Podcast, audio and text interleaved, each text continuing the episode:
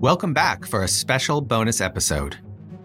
You're listening to Anti Racism and the Disciplines, the podcast that explores the complex histories of the liberal arts in order to reimagine their future. I'm your host, Brian Edwards, Dean of the School of Liberal Arts at Tulane University. On March 31st, 2023, we celebrated nearly three years of work on the Anti Racism and the Disciplines Initiative with a final symposium that brought together the scholars who had taught us so much throughout the series. On that day, Hortense Spillers delivered a truly remarkable keynote address. In this episode, we present that lecture. In her talk, Dr. Spillers weaves together personal narrative with intellectual history to tell the story of how Black Studies came to be. Emerging in the 1960s, Black Studies is not only a culmination of anti racist efforts, but also what she calls the practice of anti racism, at least in theory. It was, as she puts it, a street movement transformed into a curricular object. We hope this talk is as compelling to you as it was to those of us who were present in the audience that day.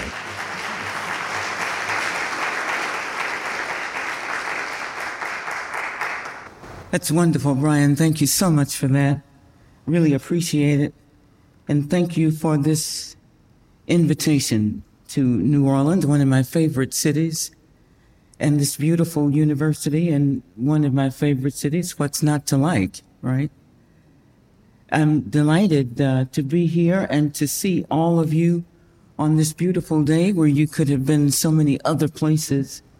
So I will promise not to keep you very long, and that the time I do keep you, you will not be bored by uh, what I hope will be a note, if not the keynote, right? I'm going to sound a note. The topic that we are taking up today, perhaps it would be better to say, the topic that consumes us would be more accurate, is unfolding in a context of radical signatures along several lines of stress. One of them a planet that has turned on its inhabitants, as its inhabitants have betrayed their duty to act as its custodians. For the first time in my life, and I've lived about a century, reference to the planetary is no longer an abstraction that defines the work of nuclear physicists and astronomers and their abstruse paradigms, but inscribes rather the ground of our being in ways that we've not been compelled to think about before.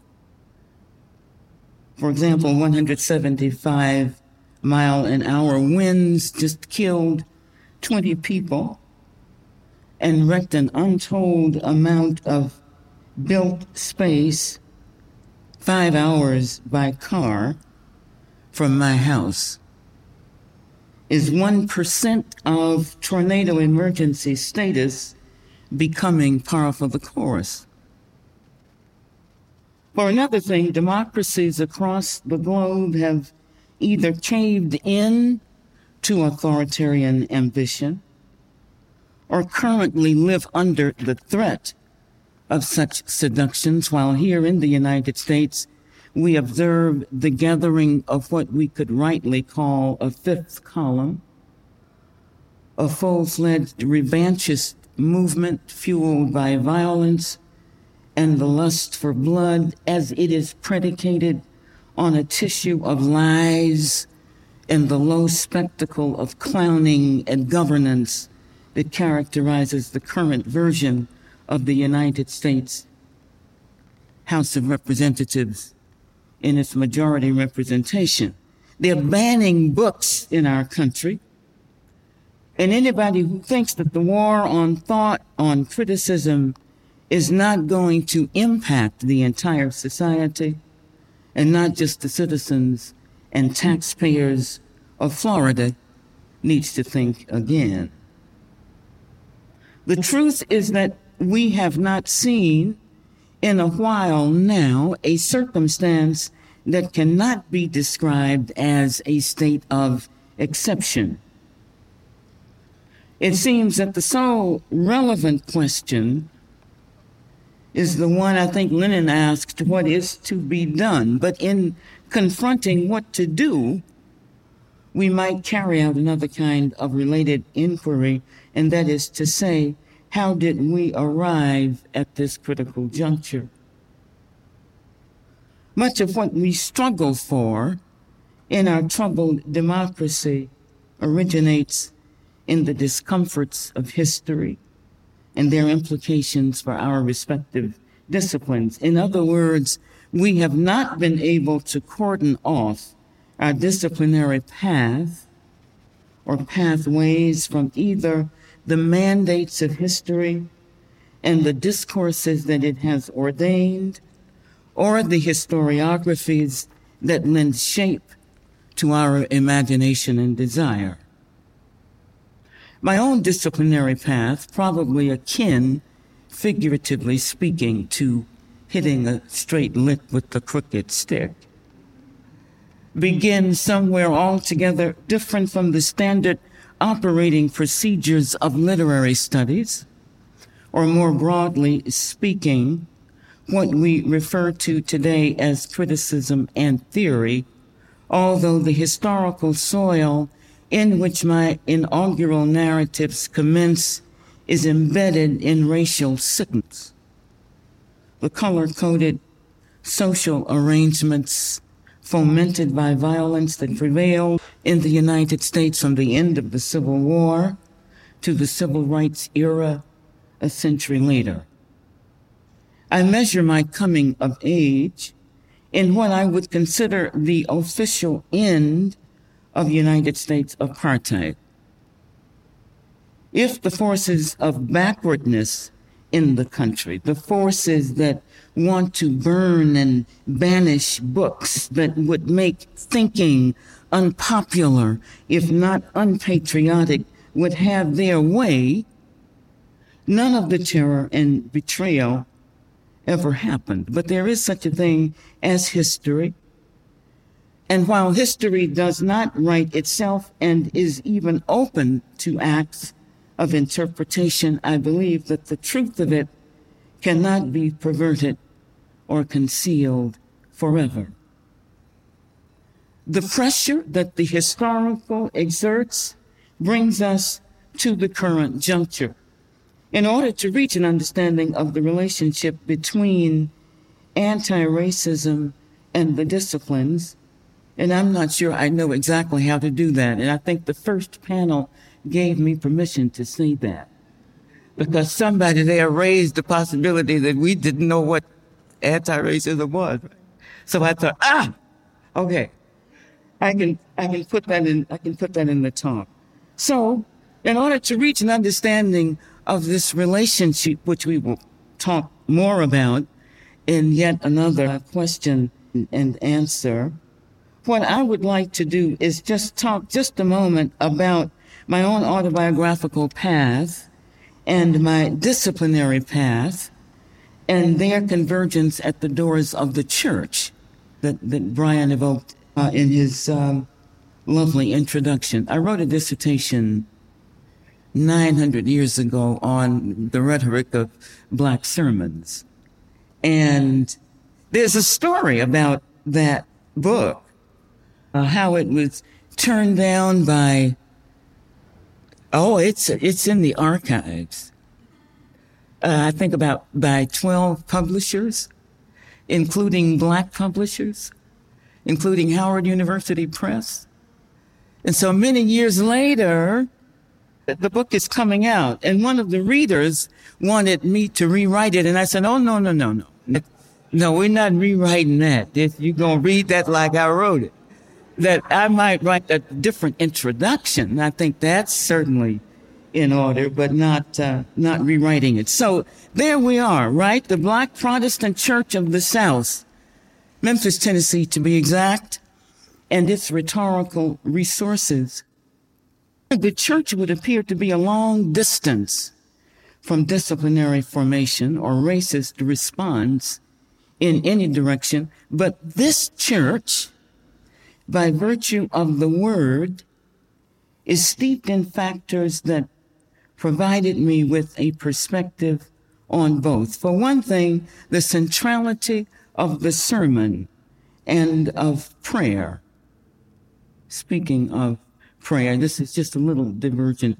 Did you all hear Chaplain Barry Black's prayer in the United States Senate a couple of days ago after the shooting in Nashville, Tennessee? And what this chaplain said from the floor of the United States Senate is that thoughts and prayers are no longer enough. And if a chaplain can say that, right?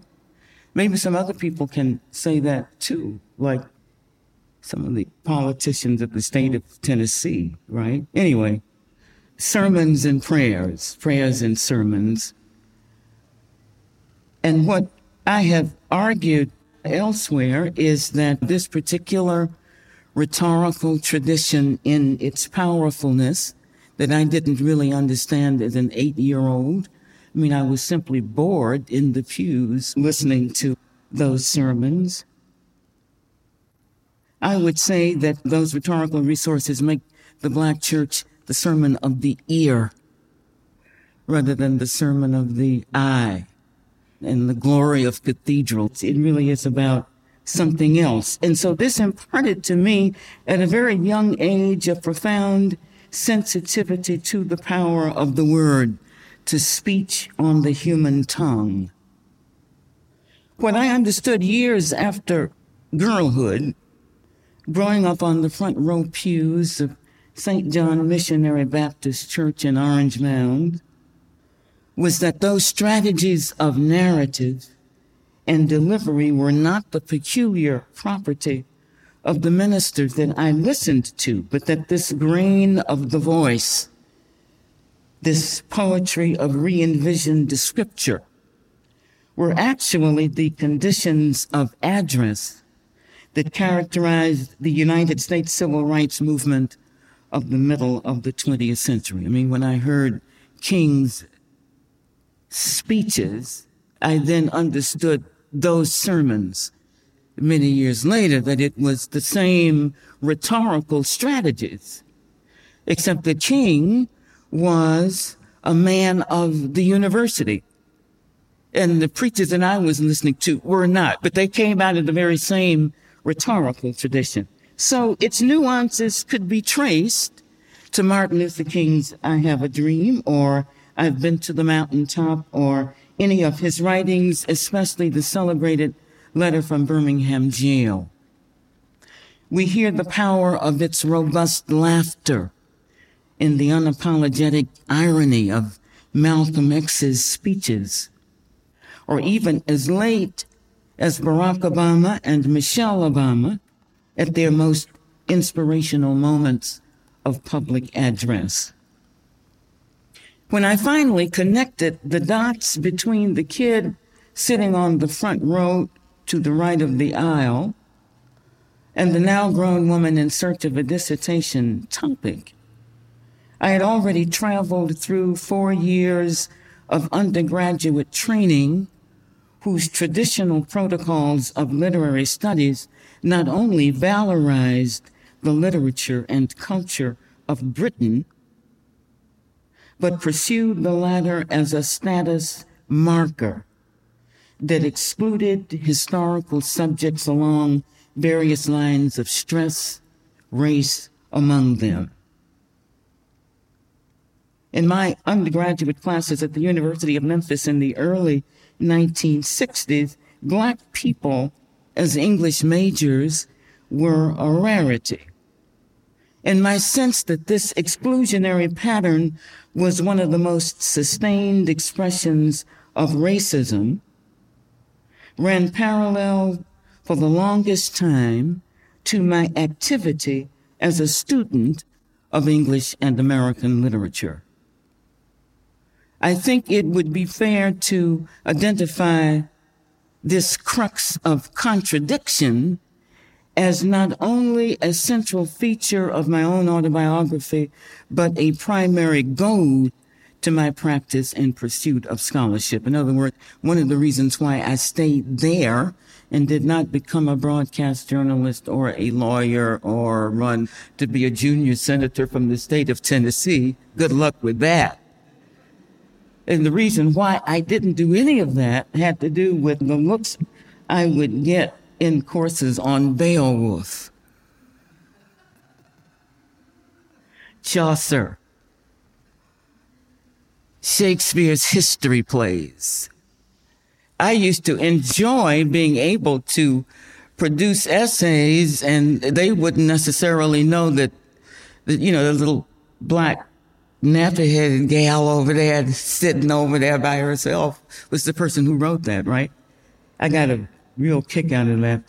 Anyway, it provided black students with something to prove as the literary was considered the highest human measure idols to knock down. At the same time, it was intellectual work in grammar and syntax, in eloquence and persuasion, in thinking and self expression. In short, literary study, precisely because it was other and alien and simultaneously familiar and seductive, it became the primary vehicle of an entire generation of African American intellectuals to cross the borders, to cut the borders of the segregation of letters. Born within shouting distance of Auschwitz and the initial use of atomic weapons and a war so terrible in its implications that even still today it is referred to in shorthand as the war. With this spectacle of human dread on one side and the future that bursts wide open in the fall of apartheid and the opening of the United States Academy to a plethora of others, consider 1968. In that regard, my generation was both interstitial, and an arrival. It was birthed precisely between human failure and human possibility. It is this fabric of contradiction then that links church and scholarship, autobiographical trace and disciplinary choosing in a tweed of motivation that marks the traditional English department, let's call it, the most astonishingly unlikely candidate for the kind of historical act and agency it would become between 1968 and the turn of the century. How did this happen? Well, from this vantage, it looks quite remarkable. Several movements cohere that give the impression of complementarity, but they were in fact discrete and separate, if not outright hostile to each other. At least we could say they were invisible to one another with no apparent ground of mutuality. Youth movement across the Western world seemed to break out suddenly, but in the United States, for example, the 1960s ushered in radical activity as early as 1960 on the dot when black students launched acts of civil disobedience, among other places at lunch counters and at other sites of public activity that together with voter registration campaigns lend the early to mid 1960s the aura of urgency that would not subside for about a decade and a half. The Vietnam protests, the Stonewall uprising, the early activities that come to define second wave feminism all accumulate across a broad front of youth movement that works its way through the sinews of society like the extirpation of tree roots. But as remarkable to my mind are the epistemological shifts and rifts that seem to accompany these movements, but may rather be an accident of simultaneity. I've always been fascinated by, for instance, the structuralist movement and its appearance on the intellectual landscape of the United States with the 1966 publication of, and there may not be many people here old enough to remember this, right? The structuralist controversy, the languages of criticism and the sciences of man, edited by Richard Macksey and Eugenio Donato and published by Johns Hopkins University Press. The symposium of which this text offers an account was hosted by Johns Hopkins University and would feature contributions from many of the public intellectuals who would come to dominate the next decades of the 20th century, from Rene Girard to Roland Barthes and Jacques Lacan and Jacques Derrida. It's almost as if we've heard those names all our lives, but they had a time in history, and I kind of remember that. And the Johns Hopkins seminar led to the creation of the School of Criticism and Theory, whose first class I was in in 1976 that met at the University of California, Irvine for many years. That the School of Criticism and Theory grew out of the Johns Hopkins Initiative. In any case, the interruptions and disruptions and displacements that these continental commotions brought about cannot be overstated, I believe, just as it would seem that the emergence of new paradigms of new or uncustomary curricular objects is the intellectual version of what is unfolding on the pulse of the nerve in the street. In any case, both threads of a kind of systematicity will marry up, let's say, in the English department or the literary textual fields more broadly speaking. But the single most generative union of these disparately sourced lines of movement occurs in Black studies, which may well represent the culmination of anti-racist response in its disciplinary guise. Black studies, insofar as it embodies a cluster of human sciences, could well represent the idea of several disciplines in the outline I'm speaking from. Anti-racist response is inherent to its raison d'etre. It is ironically the practice of anti-racism, at least in theory. The moment, I will call it, the moment of Black Studies is that moment at which street movement is transformed into a curricular object. And I have never stopped being fascinated by that particular moment.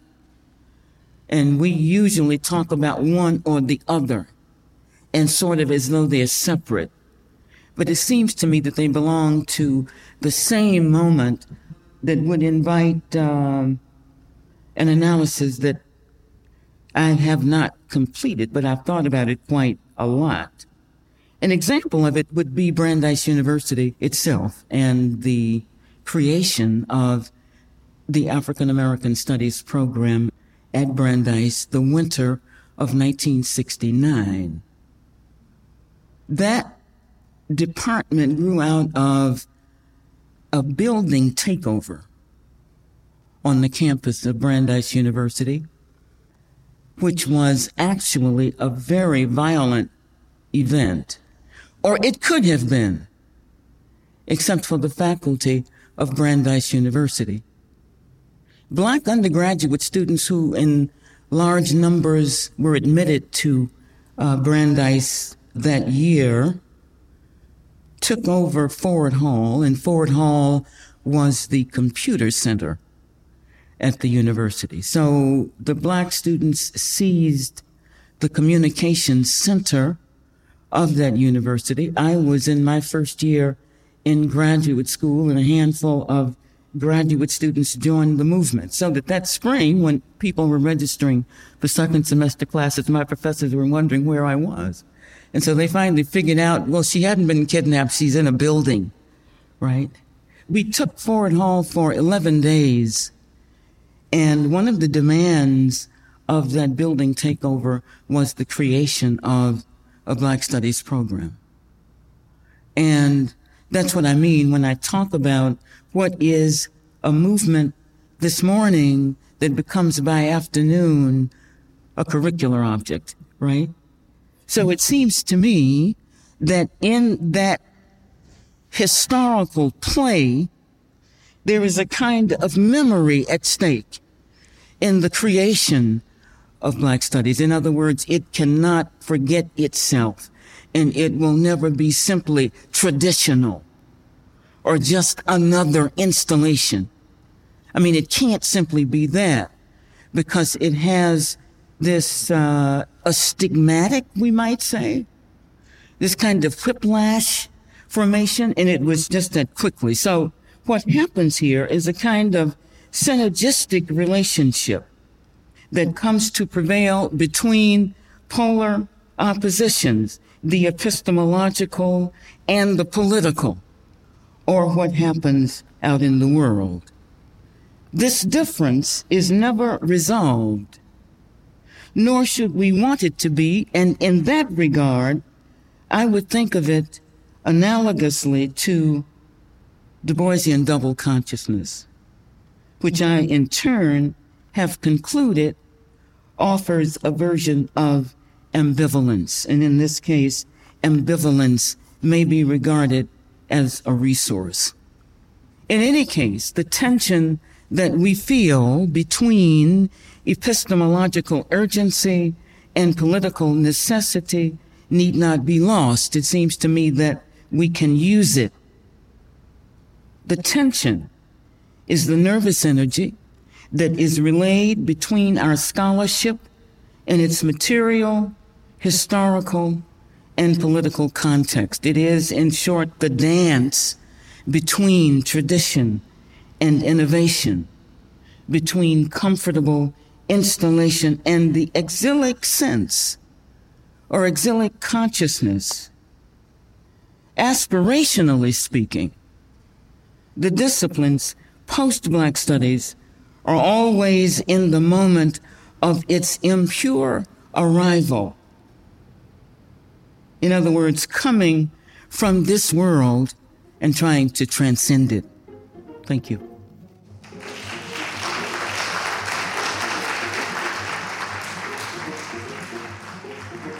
If you liked this podcast, help us spread the word. Tell your friends, teachers, or students, or share it on social media and let us know how you are contributing to anti-racist scholarship and teaching at our website, liberalarts.tulane.edu slash anti-racism and the disciplines podcast. I'm your host, Brian Edwards.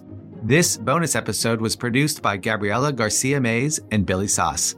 Original music by Cory Diane.